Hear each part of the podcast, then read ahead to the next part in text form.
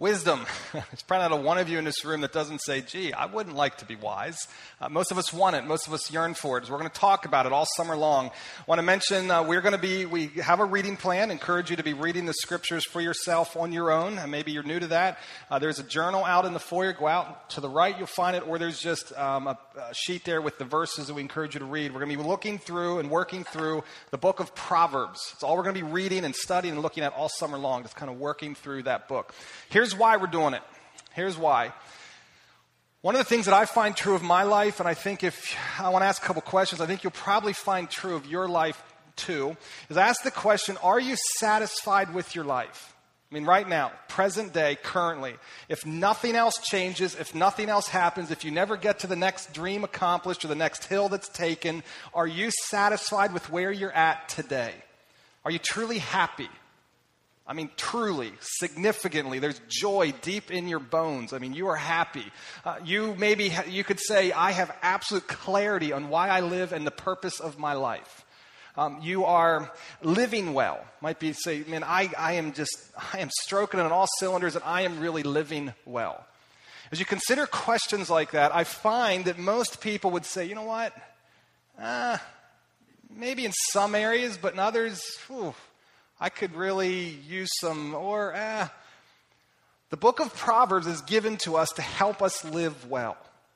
I mean, live well, be satisfied, uh, to be uh, healthy in our relationships with one another, to be healthy in our relationships with finances and money and, and just with our bosses and our employers and our just to live well. It's a book is good so we can live successfully and live well. And so what we're going to do is we're going to work through that this summer and kind of push in on how to practically live and live well. To do that, if you turn with me um, to, uh, I'm sorry, I'm a slide ahead. Turn with me uh, to Proverbs. We'll get there in a minute. Um, Proverbs chapter 1. Proverbs chapter 1. It's page 525. For those of you who maybe don't have a Bible, grab one of the Bibles there in the seat in front of you. Proverbs chapter 1. I want to give a kind of quick intro to the book of Proverbs. It's very quick, and then we want to jump headlong into it. Again, not going to give a deep, thorough introduction. If you're really studying this book, I'd encourage you to dive a little deeper to the background of this book. But here's kind of what it is. The first thing, a proverb. Maybe some of you have heard the term a Chinese proverb, or you know Benjamin Franklin, early to bed, early to rise, makes a man healthy, wealthy, and wise, and you know, all those. That's a proverb. It's a short, pithy statement, sometimes a story, uh, that has a timeless truth in it. So, in other words, it's a truth that holds true across all times and all generations.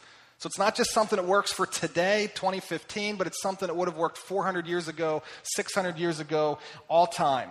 Uh, Proverbs have in them information on how to practically live and practically live well. They are not theory. You know, I'm a, I like to theorize and be up in the clouds. This brings down and puts feet and shoe leather to those theories and how to practically um, live. Now, in the book of Proverbs, there's about 900 of these short, pithy statements. Now, we are not going to hit all 900 of them. I promise you, it would be a very long summer if we were going to try and do that. What we're going to try and do is pull a lot of them into categories. So, for example, there's a lot to talk about friendship. So, we're going to do a whole week on what the Proverbs talk about friendships. There's a lot to talk about anger. So we're going to talk about anger in one week. There's a lot to talk about leadership. There's a, so we're going to, that's how we're going to kind of tackle this. Now, the next thing you want to know is these Proverbs are general truths, not divine promises. For example, here's the verse I slipped up in a slide a little earlier. Proverbs 16, 7. When people's lives please the Lord, even their enemies are at peace with them. Now, you read that and you listen to what was preached last week, and you're like, no, wait a minute. Or you consider the life of Jesus. And to those of you who know Jesus' life, would you say he was at peace with his enemies? No. They hung him on a cross. I mean, he had some sharp words, and they went out. So here's what I want to just stress a lot of us have this tendency to read the Proverbs and name it and claim it. God says this, it will. I mean, Proverbs are general truths. For example, in chapter 10, verse 27, it says, If you live a good life, a holy life, a God honoring life, you will live a long life. I don't know about you, but I know, I know some young people who I would consider class A, godly people who died young. You're like, wait a minute. Again, because remember, Proverbs are a general truth, not a divine promise. So the verse that says, train up a child in the way he should go, and when he is old, he will not depart from it. That is a proverb. And I hear a lot of people claim that. I've trained my child up, and because I've trained him up, when they, and, but now wait a minute, he's rebelling. She's rebelling. Well, generally it's true if you parent well and you train them well towards the Lord, when they are old, they will honor that truth. But it's not a guaranteed thing. That's very important about Proverbs. So as we read these, you want to apply them, but know that they're not guaranteed. Now, you'll notice there in verse 1, um, these are the Proverbs of Solomon, David's son. So right out of the gates, we see who wrote it. It's Solomon. It is David's son. David was the king of Israel, kind of the most well known, prestigious king. David is the king that is said that when he will, his, his reign, his rule will go on forever, meaning in his lineage, in his family, we are going to have the Messiah, talked about in the Old Testament, who we know is Jesus, who's going to save all of humanity. So Solomon is his son. Now, Solomon is an interesting character. Uh, Solomon experienced a lot of life. It says in the scriptures that Solomon walked in the footsteps of his father. As he's beginning to lead the nation of Israel, he's a ruler, he's a king, and God shows up to him in a vision. And as God shows up to him, he says, Okay, Solomon, I'll give you anything. Kind of the genie in the lamp scenario, right? But he doesn't get three wishes, he only gets one. I'll give you anything. Now, what would you say? Uh, let's see, I'll take that vacation home in the Outer Banks. Or you know what? I'll take, I mean, what would you say? You know, I'd like to lose uh, 25 pounds. I mean, what, what, anything. Solomon says, you know what? I want wisdom. I want wisdom. Now, God is honored with this, and God says, you know what? Because you asked for it, I'm actually going to give you wealth and all this other good stuff that you could have asked for too. But here's the key thing he says to him, Because you asked that, I will make you the wisest man that has lived to this point in history, and there will never be one after you wiser. Wow, could you imagine that? Being told you're the wisest person in all of human history?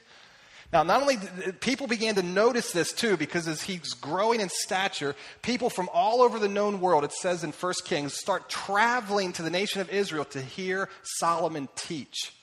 So that's who's writing. Incredibly wise, said to be the wisest man of all of human history. So that's who's kind of going to kick these around. Now, look at what he says. Here's the purpose. Verse 2. The purpose. This is one of the few books of the Bible that clearly spells out why it's written. I mean, it is crystal clear. Their purpose is to teach people wisdom and discipline. A word that we don't like so much, the first word's one we want. Uh, these two words are crucial throughout the whole. These two words are going to show up repeatedly wisdom and discipline. So I'm writing to give people wisdom and discipline.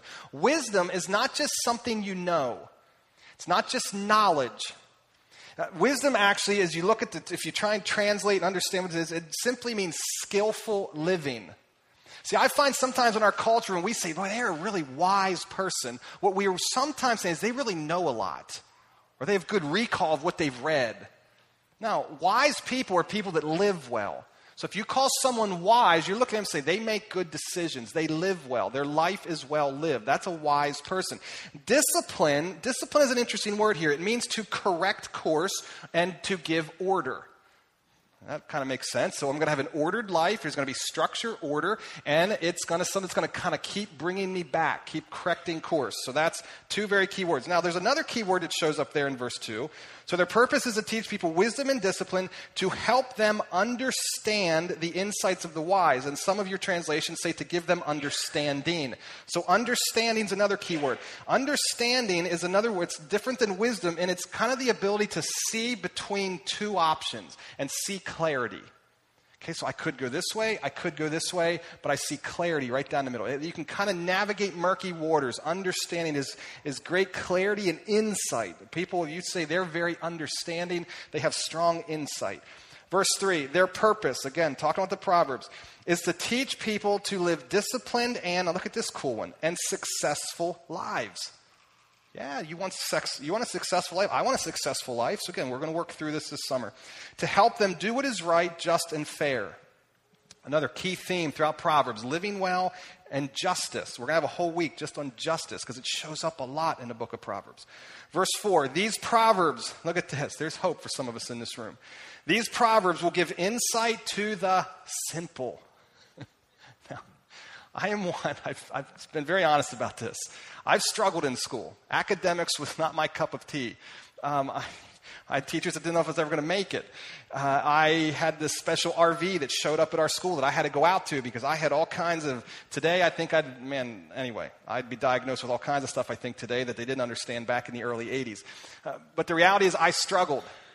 Um, I don't know where my IQ is, but I'm probably not on the upper end of genius. Uh, so I would consider I'm fairly simple. So I love this. These proverbs will give insight to the simple.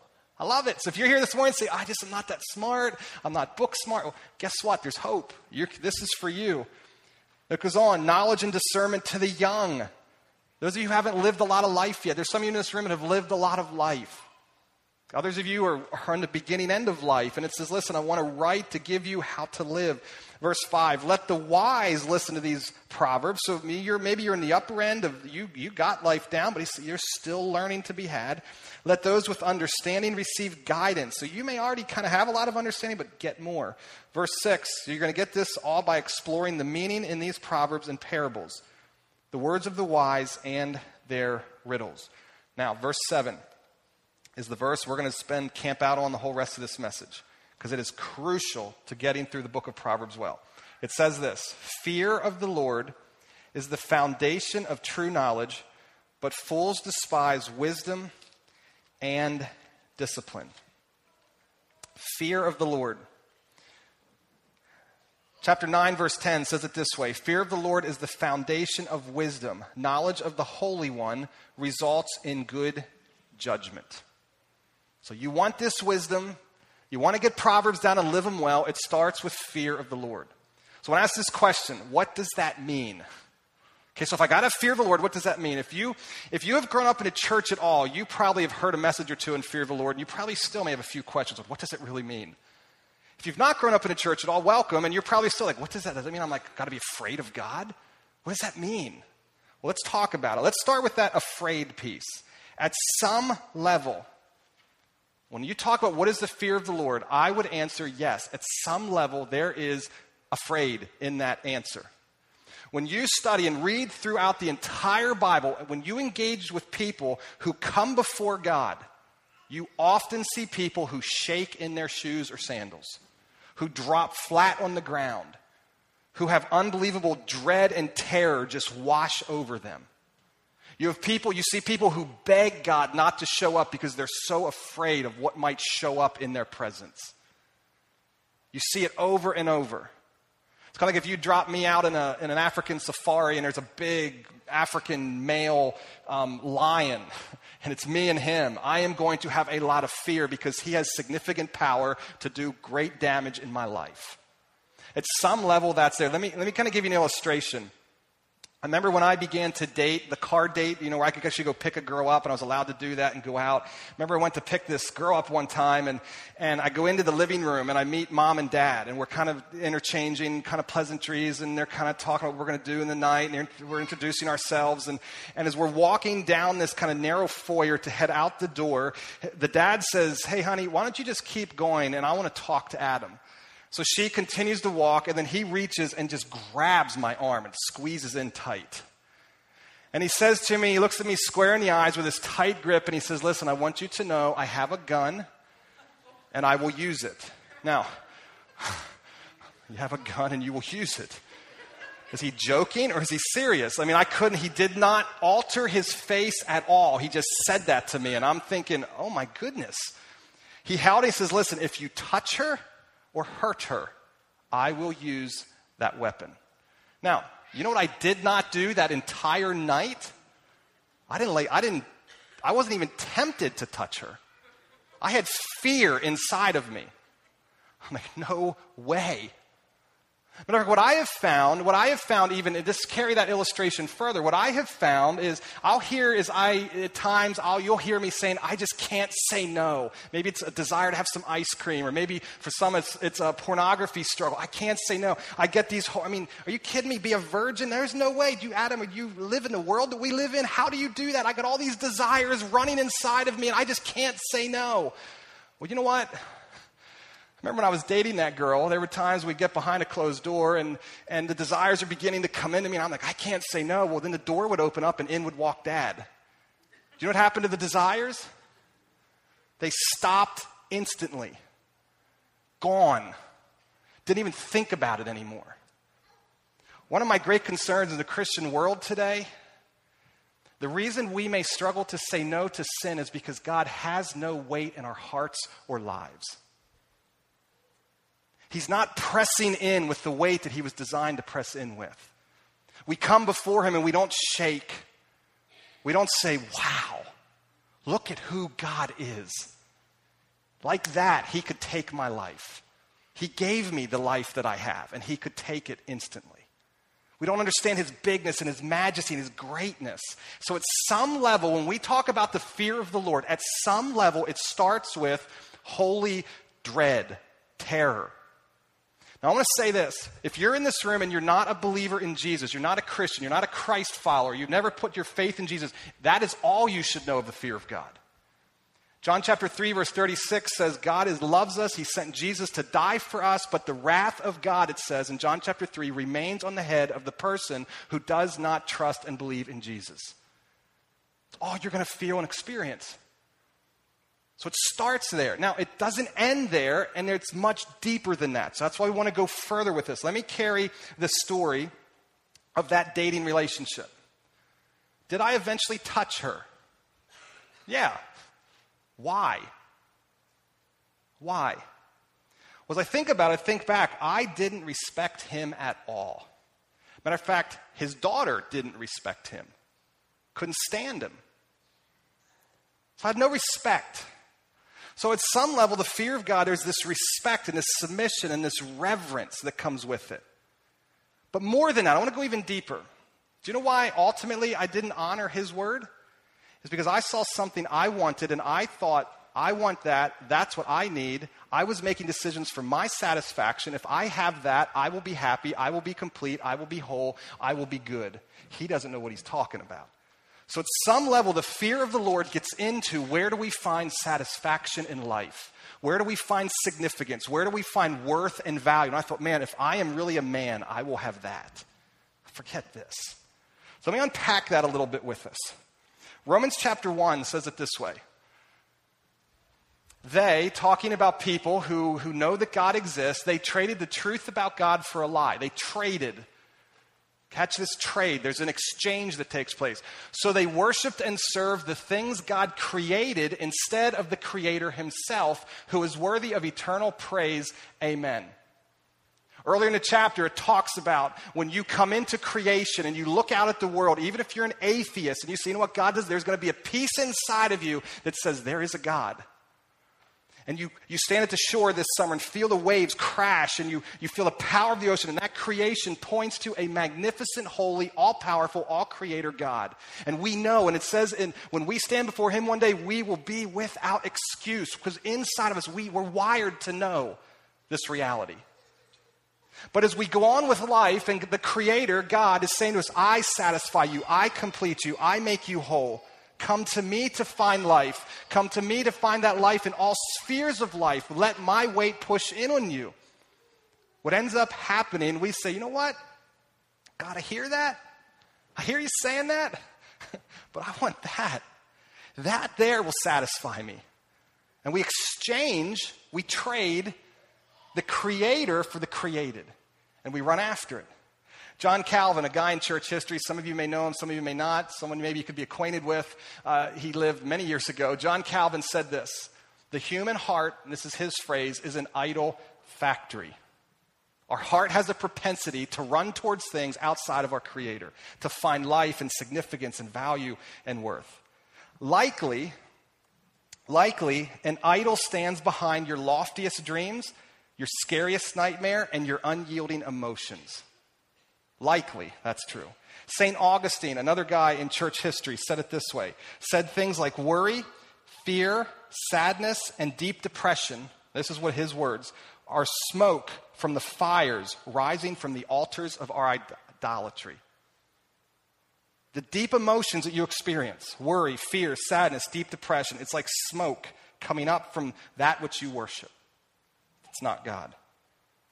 Now, what ends up happening with us, we are created, we are created to find life in our Creator, to be satisfied, complete, and whole in Him. End of story. But we, what ends up happening, we start to live life in this broken, sinful world, and we we feel this emptiness inside of us. So we go to complete ourselves, and we think, oh, I'm still empty. So we begin to go to God. Instead of coming to Him, we begin to go to Him to get what we want. James chapter 4 describes this. Maybe read it this week. It comes out of the gates and says, there's all kinds of fights between you. You know where they come from? It says, you guys got desires inside of you that are not good. You want things. You need things, quote unquote. And God says, You know why you don't have them? Because you don't ask me. And you know, the problem is when you do ask me, you're using me. You don't want me, you want the thing that I can give you. And he goes on to write and he says, You adulterous people. One of the scariest phrases in the scriptures. Now, when you think about adultery, what is adultery? That's what God is saying. You adulterous people. You're chasing after this thing instead of me. When you think about adultery, an adulterer finds in another the intimacy that they should find in their spouse. So God's saying, I am here to be intimate with you. Come and connect with me. Come and get life from me. But instead of doing that, you're using me to get life in something else. And it's not going to be life, it's actually going to be death. So we come to God demanding the things that will give us happiness, security, and contentment. And all we're doing is using him. Now, this may sound innocent because oftentimes those things that we want are so good, truly good, and holy, even. Marriage. My greatest struggle with marriage has been in this, in this arena.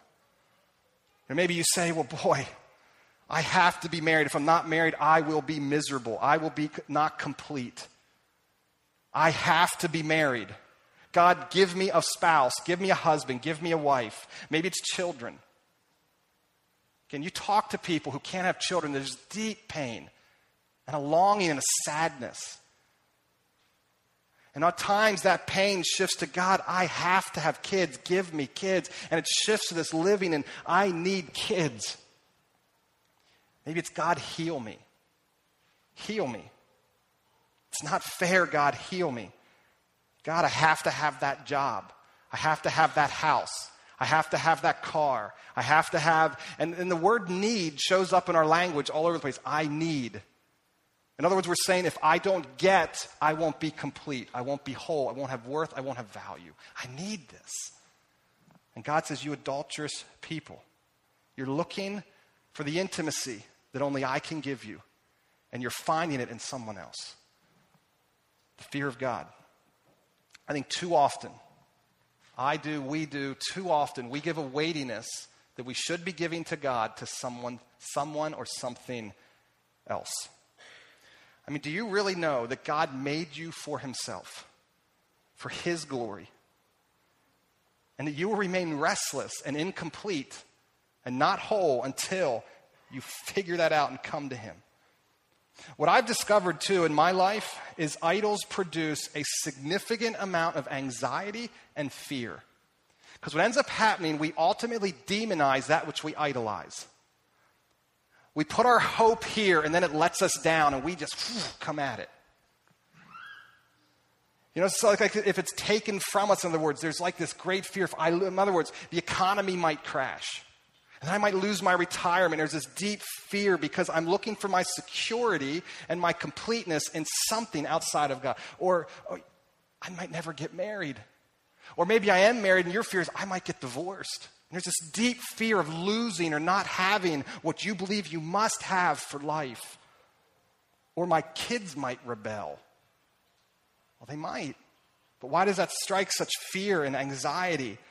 Or my business might fail, or my loved one might get cancer, I might get cancer, I might die, or they might die. And, and oftentimes, idols, when the weight is not on God and we put it on something else, incredible anxiety and fear comes up, and insecurity comes up in our heart and our life.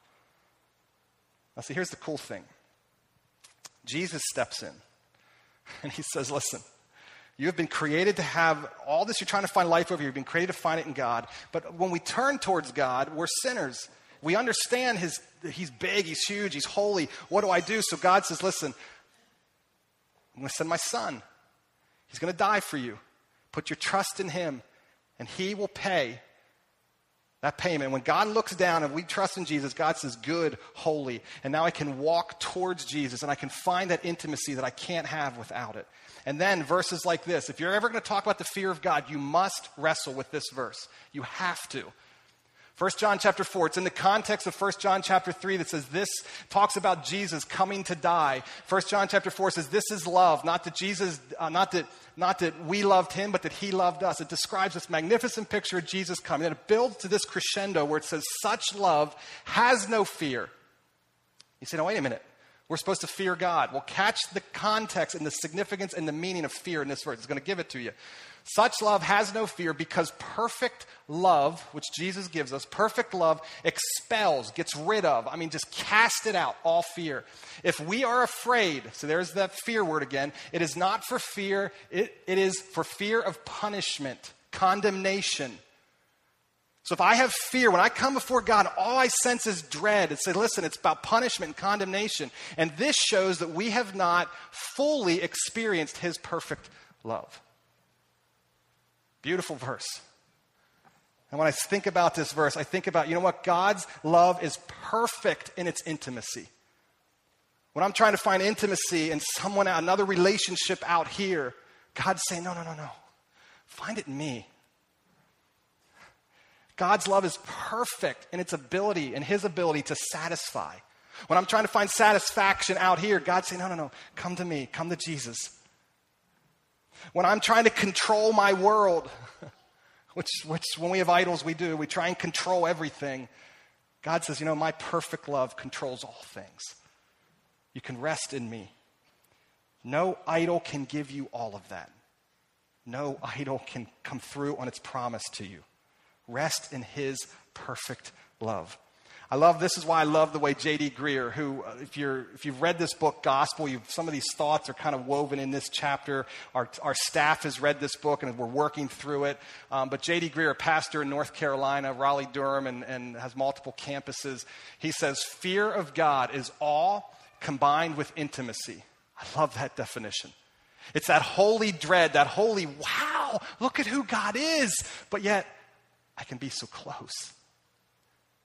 So if, your if your definition of fear God falls heavy to one or the other, I push in and say, wrestle with that. Ask why.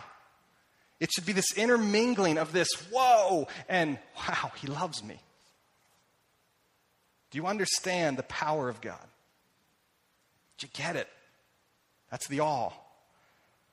Do you sit in amazement and surrender control to him? That's the awe. In fact, I want to push in really hard on this one. Proverbs 8:13 says all who fear the Lord will hate evil. Therefore I, talking about God, I hate pride and arrogance. And some other things there too that he hates. Now look at this next one. The Lord detests the proud. Let that set in. The Lord God detests the proud fact, James goes on that, that adulterous passage I was talking about, the adulterous people. James goes on to say, if you're a friend of the world, you're an enemy of God. And he goes on to say, I stand opposed to the proud. I mean, that's why verse 7 fear of the lord is the foundation because i'm going to i'm not going to live as though i'm the i'm not going to find all my significance and meaning in here. I got to look out there to, to, god to have it and i've got to surrender my life. Another maybe here's another way to say it um, living with respect awe and submission is the foundation of a life of wisdom. I can get that down i'm going to work through proverbs and i'm going to live well as i grab some of these principles the other thing I love too is this principle of where it says, fear of the Lord is the beginning. We are called, before we're called to do something, before you're called to live well, you're called to sit with something, sit in wonder and amazement of who God is. And it can only again happen through Jesus. Now, here's where I want to end. How do I know if I fear God? How do I know? Okay, so it's easy to talk about this. It's easy to talk about this. But how do I know? Here's what I have learned, and here's what I am currently. This is such, a, I wish I could express you the deep places this comes from in my current journey right now. But the greatest test of whether I fear God might be am I able to be joyful in all things? Gratitude is the word. Are you a grateful person? If the answer is no, when you look in at your heart and life or ask your friends around you to, to answer that for you, you might struggle with the fear of God. Gratefulness, in my opinion, is the leading quality for a person who trusts God. Why? Here's why I say that. See if you can, f- how I think on this. When I begin to live life as a grateful person, I understand that I am owed nothing. Matter of fact, maybe you've heard the statement gratitude begins where entitlement ends. Or maybe I could say it this way if God never gives me one more thing, I still owe him everything. I still owe him my entire life. So I think when I begin to just look at my life is it is a gift, and all that I have is a gift, then what I'm really doing and saying in that moment is I trust the giver, not the gift. I trust Him who's given to me, and I'm living for Him, not for this stuff. I don't need this stuff. I, the word need just kind of begins to evaporate from my life. It doesn't, you don't hear it as much. I mean, am I focused on the gift or the giver? Henri Nouwen and another guy, kind of well known individual in, in human, uh, in Christian history and writing, he says this We are only grateful people when we can say thank you to all that has brought us to the present moment. As long as we keep dividing our lives between events and people we would like to remember and those we would rather forget, we cannot claim the fullness of our beings as a gift of God to be grateful for. Let's not be afraid to look at everything that has brought us to where we are now and trust that we will soon see in it the guiding hand of a loving God. All of your life. Can you look at it and say, Thank you? God, I'm grateful for the life that you've given me. Now, this is something that so deeply challenged me recently. And a couple months ago, I began. Um, here's how I you say, well, how do I get gratitude? What if I'm not? Well, I think there's a couple things. If you look at Proverbs chapter 2, verses 1 to 5, maybe read it this week. Proverbs chapter 2, 1 to 5. Okay, here in chapter 7 and verse 9, we say the fear of the Lord is the beginning of wisdom. In Proverbs chapter 2, it says wisdom is the, it leads us to the fear of the Lord. So it's kind of the chicken or the egg. Which one comes first? Do we fear God and then get wisdom, or do we practice wisdom and then fear God? It's interesting. Proverbs just jumped off the pages to me this week. So, one of the things I think that Proverbs, that, that the wisest man on earth understands, is sometimes practicing gratitude and practicing the character trait will lead us back towards fear of God. So you say, well, I'm not a grateful person. We'll practice gratitude. So what I started, I was challenged with this a number of months ago. So in my journal, here's what I do. Every single journal entry, I write the word thank you is the first thing I write. And then I write a colon, and then I say thank you for something. I really, and sometimes it's silly stuff like my tablet. God, it's really cool. I got this cool tablet to read, my, read on. Or God, thank you for the birds I hear singing outside. Or thank you for the weather. Or God, thank you for my wife. Thank you for my kids. Thank you for the elders that are at the church. I always am trying to say things that are reminding me that life and what I have in life is not a result of my hands and my work and who I am, but it's a gift that's been given to me. Not a gift that I deserve, but a gift that's been lavished on me by grace. And I've even learned to start writing based on this quote. I've even learned to start writing, thank you for the difficult time that I had yesterday because of what I'm learning about you right now in life. Again, I think, I think, I hope the people in my life are beginning to see a person that's more grateful. Here's what I end with. I just want to push in hard on this. So if it says the fear of the Lord is the foundation, the foundation you're going to get through Proverbs well, okay, so do I fear God? Well, are you grateful? But let me ask this way too Are you addressing the idols of your heart? I'd push in on this. Start paying attention to your hopes, your dreams. What is it you dream about? What's behind that dream? Why do you dream about that? How about your worries? What do you worry about? Pay attention to that. How about your sacrifices? What are you sacrificing for? You say, well, I don't know. What are you spending your time and energy and thoughts and what's consuming you? What are you just laying it all on the altar for? How about your bitterness? We all struggle with it at some level. I've found behind most, a lot of bitterness stands an idol because something stepped in my way or something stopped me from getting what I wanted and I, and I want it, I have to have it, I deserve it, you owe it to me, and I'm going to make you pay now because you took it from me. So, again, your bitterness, who are you bitter at? Why are you bitter? Is it life or is it people? I mean, how about what makes you significant? If you lost your job tomorrow, what would happen to you? If you lost your marriage tomorrow, your kids tomorrow, what makes you significant? What triggers depression?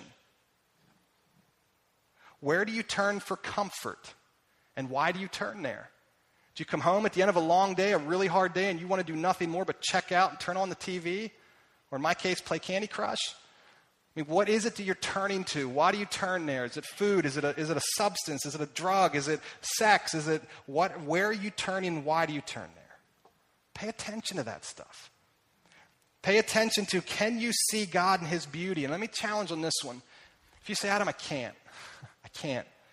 You know what's some of the reasons why we can't? Because it's not up to you, it's not up to me. It's a work of God to open a person's heart and mind to see the beauty of who He is. So, how often do you pray, God, open my heart to see you, to understand you? God, remove the things in my life that, that are keeping me from seeing you. That's, it's His work in that regard. Are you chasing after Him as your source of life, your very worth, and your value? Is that what you're going after? Or is it this other stuff? Do you want the giver or do you want the gift?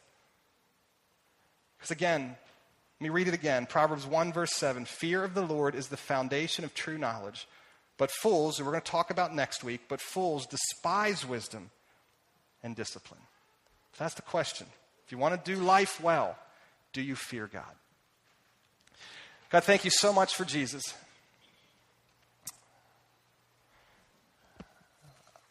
God, I think without Jesus, anyone in this room, we all as we know of God is holy dread and terror. We know your wrath, which is very real. Hell is a real place because you're a holy God. You're mind blowingly big. But God, when we have Jesus, thank you, thank you. You get rid of that condemnation, you get rid of that punishment, and you bring us into relationships. So now we have this all intermixed with intimacy. God, help me to be a pastor, a person, a child of God, a dad, a husband who fears God, who fears you. God, I pray for this church, for this church to be a place that we are known as a church that is passionate about proclaiming your greatness and your bigness and your glory and just who you are. May we live it out in all of our hearts and lives and all of our messages and songs and life groups and the care that we give and just our walking throughout life and our careers and our jobs.